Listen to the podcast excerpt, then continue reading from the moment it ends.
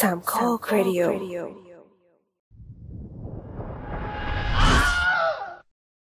สวัสดีครับ รายการ The Spin Off รายการที่จะสปินคุณออกไปพบกับสิ่งละอันพละน้อยที่คุณอาจมองข้ามไปในโลกภาพยนตร์ วันนี้จะพาไปดูเรื่องราวเล็กๆ ในวงการฮอลลีวูดแต่ก็เป็นกระแสไม่น้อยในโลกออนไลน์ในช่วงเดือนมีนาคมปี 2023 เรื่องราวของนักแสดงดีกรีออสการ์อย่างก y นเนตพาวโตรที่คนไทยหลายคนรู้จักจากบทบาทของ Pepper Potts เมียของโทนี่สตาร์กแต่คนไทยหลายคนก็รู้จักจากหนังเช่น Shakespeare in Love เรื่องนี้ทำให้ดาราสาววัย 50 ปี ถึงขั้นขึ้นโรงขึ้นศาลกันเลยทีเดียว คู่กรณีของเธอคืออดีตนักทัศนมาตร หรือผู้เชี่ยวชาญด้านการวัดสายตา นามว่าเทอร์รี่แซนเดอร์สัน วัย 76 ปี โดยฟ้องในข้อหาที่ค่อนข้างรุนแรงว่าเธอได้ก่ออุบัติเหตุบางอย่าง และไม่รับผิดชอบต่อเหตุการณ์ ทำให้เขาได้รับบาดเจ็บและไม่สามารถใช้ชีวิตเหมือนเดิมได้อีก โดยฟ้องเรียกร้องค่าเสียหายถึง 3 0 0แสนดอลลาร์สหรัฐหรือประมาณ 10 ล้านบาท เราต้องมาฟังข้อมูลฝ่ายโจทก์กันก่อนก็แล้วกันคือ ทนายของแซนเดอร์สันได้แจ้งข้อมูลแก่ศาลว่า ย้อนกลับไปปี 2016 นักแสดงสาวชื่อดังเดินทางไปพักผ่อนที่รีสอร์ทแห่งหนึ่งในเมืองยูทาห์สหรัฐอเมริกาและได้ไปเล่นสกีลงจากเขา ซึ่งแซนเดอร์สันก็กำลังเล่นสกีลงมาจากเขาเช่นกัน ในตอนนั้นพัลโทรว์เล่นสกีลงจากเนินเขา จุดที่เธออยู่นั้นเป็นตำแหน่งด้านหลังของแซนเดอร์สัน ซึ่งหมายความว่าแซนเดอร์สันอยู่ถูกที่ถูกตำแหน่ง และกำลังไปตามเส้นทางของเขา แต่จู่ๆพัลโทรว์ก็หันไปดูลูกสาวด้านหลัง จังหวะที่เธอหันหลังไป ก็ได้มีเสียงเธอกรีดร้องเสียงดัง แล้วพุ่งมาชนด้านหลังจากแซนเดอร์สัน โดยแรงชนอย่างจังทำให้แซนเดอร์สันอยู่ในสภาพล้มคว่ำหน้ากระแทกหิมะ หมดสติ ซึ่งในตอนนั้นพัลโทรว์ได้ทำท่าจะเล่นสกีลงจากเนินเขาไป ในขณะที่แซนเดอร์สันพยายามบอกว่าเขาเจ็บที่ซี่โครง และต่อมาแซนเดอร์สันถูกส่งตัวไปที่ห้องฉุกเฉินด้วยอาการบาดเจ็บที่สมอง ซี่โครงหักสี่ซี่ และบาดเจ็บอีกหลายจุดทนายของแซนเดอร์สันกล่าวว่าขณะเกิดเหตุมีเพียงบุคคลเดียวที่เห็นเหตุการณ์นั่นคือนายเครกรามอน เพื่อนที่เล่นสกีอยู่กับแซนเดอร์สันเขาได้ไปให้การต่อศาลว่าตอนนั้นเขาอยู่ใกล้ๆ เห็นพัลโทรว์พุ่งไปชนแซนเดอร์สันทำให้เขาล้มลงไป เขาบอกว่าได้ยินเสียงกรีดร้อง แล้วเห็นนักเล่นสกีคนหนึ่งพุ่งชนแซนเดอร์สันจากด้านหลัง ซึ่งเป็นการชนอย่างแรงแซนเดอร์สันยังระบุว่าอุบัติเหตุครั้งนี้ส่งผลกระทบระยะยาวต่อสุขภาพของเขา ทั้งหมดนี้เป็นเพราะหลายปัจจัย ตั้งแต่การที่ดาราดังไม่มีความใส่ใจ และทำเพิกเฉยต่อผู้อื่น การตัดสินใจผิดพลาด และความไม่เคารพคนอื่นที่ร่วมเล่นสกีบนภูเขาในวันนั้นทำให้เขาต้องรับเคราะห์เป็นอันตรายเกือบถึงชีวิต จากคำบอกเล่านั้นบอกเลยว่าเป็นข้อกล่าวหาที่ค่อนข้างรุนแรง ถ้าเกิดเหตุการณ์แบบนั้นจริง ๆ แบบว่าพาวโทรก็มีส่วนผิดเต็มๆ และจะต้องรับผิดชอบให้แก่แซนเดอร์สัน แต่อย่างไรก็ดี ความจริงจากฝั่งของพัลโทรว์ก็แตกต่างไปจากความจริงของแซนเดอร์สัน ซึ่งเราก็จะต้องฟังข้อมูลฝ่ายจำเลยด้วยเช่นกัน ซึ่งทางด้านพัลโทรว์ได้ยอมรับว่ามีเหตุการณ์ชนกันเกิดขึ้นจริง ระหว่างที่เธอไปเล่นสกี แต่ทั้งหมดเป็นความผิดของแซนเดอร์สันต่างหากที่มาชนเธอทำให้รู้สึกได้ว่ามีร่างของคนมาชนโดนตัวเธอ ซึ่งทำให้เธอตกใจและสับสนอย่างมาก และไม่รู้ว่าเกิดอะไรขึ้นพาโทรบอกอีกว่าในตอนแรกเธอคิดว่าอาจกำลังถูกแกล้ง หรืออาจถูกคุกคาม เพราะหลังจากถูกชน เธอได้ยินเสียงเป็นผู้ชายร้องคราง และคิดว่าเป็นเรื่องแปลกไม่น่าไว้ใจ เธอยังผลักร่างของผู้ชายออกไป โดยบอกว่าตอนนั้นได้ต่อว่าคู่กรณีว่ามาชนด้านหลังเธอ ก่อนที่ชายคนนั้นจะกล่าวขอโทษทำให้เธอตัดสินใจเดินหนีไป สตีเฟน โอเวนทนายของพาโทรกล่าวว่า ในตอนนั้นเซนเตอร์สันกล่าวขอโทษด้วยความของเขา หลังจากที่เธอบอกว่าถูกเขาชน ขณะที่เพื่อนๆ กลุ่มเล่นสกีของพาโทรต่างเข้าไปช่วยกันดู และสอบถามอาการของเซนเตอร์สัน ซึ่งในตอนนั้นเขาบอกว่าโอเค ส่วนพาโทรเดินจากไปหลังรับทราบว่าเซนเตอร์สันไม่ได้เป็นอะไร และทางเจ้าหน้าที่ลาดตระเวนที่เข้ามาดูได้เดินออกไปแล้ว ขณะที่คำให้การของคนเดียวที่อ้างว่าเห็นเหตุการณ์ก็เป็นเรื่องราวที่แตกต่างและบิดเบี้ยวจากความเป็นจริง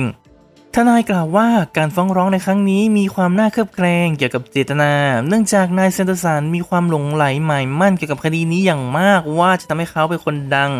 ขณะที่ก่อนเกิดอุบัติเหตุเขามีอาการป่วยที่มีบันทึกทางการแพทย์ 15 รายการด้วยกัน นอกจากนี้พาวโทรตัดสินใจยื่นฟ้องกลับนายเซนเตอร์สันเรียกร้องค่าเสียหายเป็นเงิน 1 ดอลลาร์ หรือประมาณ 34 บาท เพื่อเป็นสัญลักษณ์ แม้ว่าสำหรับเธอความเสียหายจริง จากคดีนี้อาจจะมากกว่านั้นก็ตาม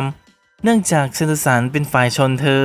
แถมยังสร้างเรื่องบาดเจ็บเกินจริง เป็นความพยายามทำลายชื่อเสียงและความร่ำรวยของเธอ การฟ้องร้องครั้งนี้ได้รับความสนใจจากทั้งสื่อและประชาชนทั่วไปเป็นอย่างมาก เพราะนานๆทีจะมีการฟ้องร้องดาราดังระดับฮอลลีวูด ซึ่งก่อนหน้านั้นก็มีการฟ้องร้องระหว่างจอห์นนี่เดฟกับอีแอมเบอร์ อุ๊ย ขอโทษค่ะ แอมเบอร์เทิร์ด อุ๊ย ขอโทษอีกทีค่ะ แอมเบอร์เฮิร์ตสำหรับการฟ้องร้องของพาวโทรก็น่าติดตามตรงที่ความจริงของทั้งสองฝ่ายออกมาไม่ตรงกัน และถ้าความจริงออกมาเป็นของฝ่ายใด อีกฝ่ายก็จะต้องยอมรับที่จะต้องถูกประณามในการไร้ความรับผิดชอบ และแต่งเรื่องเพื่อผลประโยชน์ตัวเอง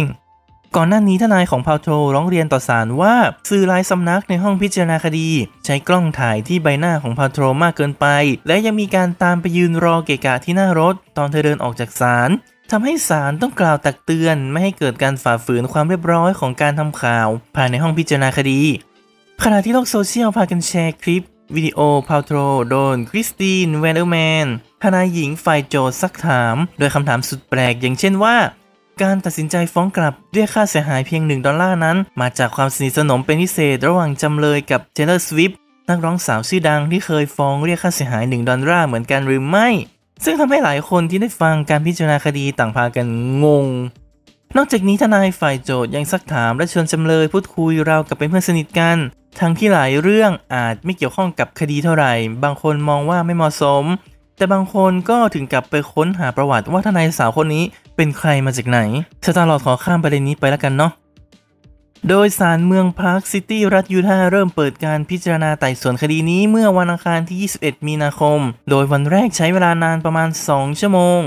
ต่อมาการพิจารณาคดีดำเนินไปแบบเต็มวัน โดยเดิมนั้นในการยื่นฟ้องครั้งแรกเซนเตอร์สันเรียกร้องค่าเสียหายจากพาวโทรมากถึง 3 ล้านดอลลาร์ หรือประมาณ 100 ล้านบาท ก่อนจะถูกยกฟ้อง เมื่อยื่นเรื่องอีกครั้งจึงลดค่าเสียหายที่เรียกร้องลง 10 เท่า เหลือ 3 0 0แสนดอลลาร์ดังกล่าวแทน ซึ่งในการพิจารณาคดีนี้กว่า 1 สัปดาห์พาวโทรปรากฏตัวขึ้นศาลฟังการพิจารณาคดีด้วยตัวเองทุกครั้ง ในที่สุดวันที่ 31 มีนาคมตามเวลาท้องถิ่น ผู้พิพากษาศาลยูทาห์ได้ประกาศคำตัดสิน ซึ่งมาจากมติอันเป็นเอกฉันท์ของคณะลูกขุนทั้ง 8 คน ที่ตัดสินว่านางเอกสาวไม่ได้มีความผิดตามที่ถูกกล่าวหา ในขณะที่ฝ่ายโจทย์ผู้ยื่นฟ้องนั้นมีความผิดแบบเต็มๆ ทั้งการสร้างข้อกล่าวหาที่เกินจริง และอาศัยความร่ำรวย รวมทั้งชื่อเสียงของนางเอกคนดัง สร้างชื่อให้กับตัวเอง จึงมีคำสั่งให้จ่ายค่าเสียหายเป็นเงิน 1 ดอลลาร์ หรือประมาณ 34 บาทให้กับฝั่งกวินเนตพันโทร ผู้ชนะคดีตามที่เธอได้ร้องขอเพื่อเป็นสัญลักษณ์ อย่างน้อยคำตัดสินของศาลถือเป็นข้อที่สุดความขัดแย้งสำหรับความเห็นส่วนตัวก็มองว่าหลักฐานของฝั่งพาโทรหนักแน่นกว่าอีกฝั่งจริง ๆ และเราก็มองเห็นได้ว่าฝั่งพาโทรต่อสู้ปกป้องสิทธิ์ของตัวเองจนถึงที่สุด และไม่เห็นว่าเธอจะมีความจำเป็นอันใดที่จะต้องปกปิดความจริง นี่อาจเป็นเหตุผลที่ทำให้คณะลูกขุน พิจารณาออกมาเช่นนั้น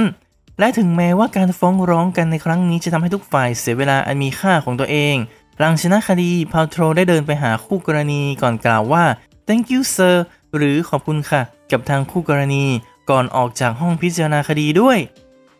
คดีฟ้องร้องของกวินิตพาวโทรก็จบลงด้วยดี และเป็นเรื่องราวชวนตื่นเต้นในรอบเดือนเลยทีเดียว ซึ่งก็ขอนับถือใจของเธอที่ยอมสละเวลามาต่อสู้ปกป้องสิทธิ์ตัวเองสำหรับคู่กรณีก็คงไม่ขอตัดสินอะไร เพราะเจ้าตัวก็อาจจะมีเหตุผลและความเชื่อบางอย่าง ก็ขอให้คดีนี้เป็นบทเรียนให้ได้เรียนรู้กันไปนะ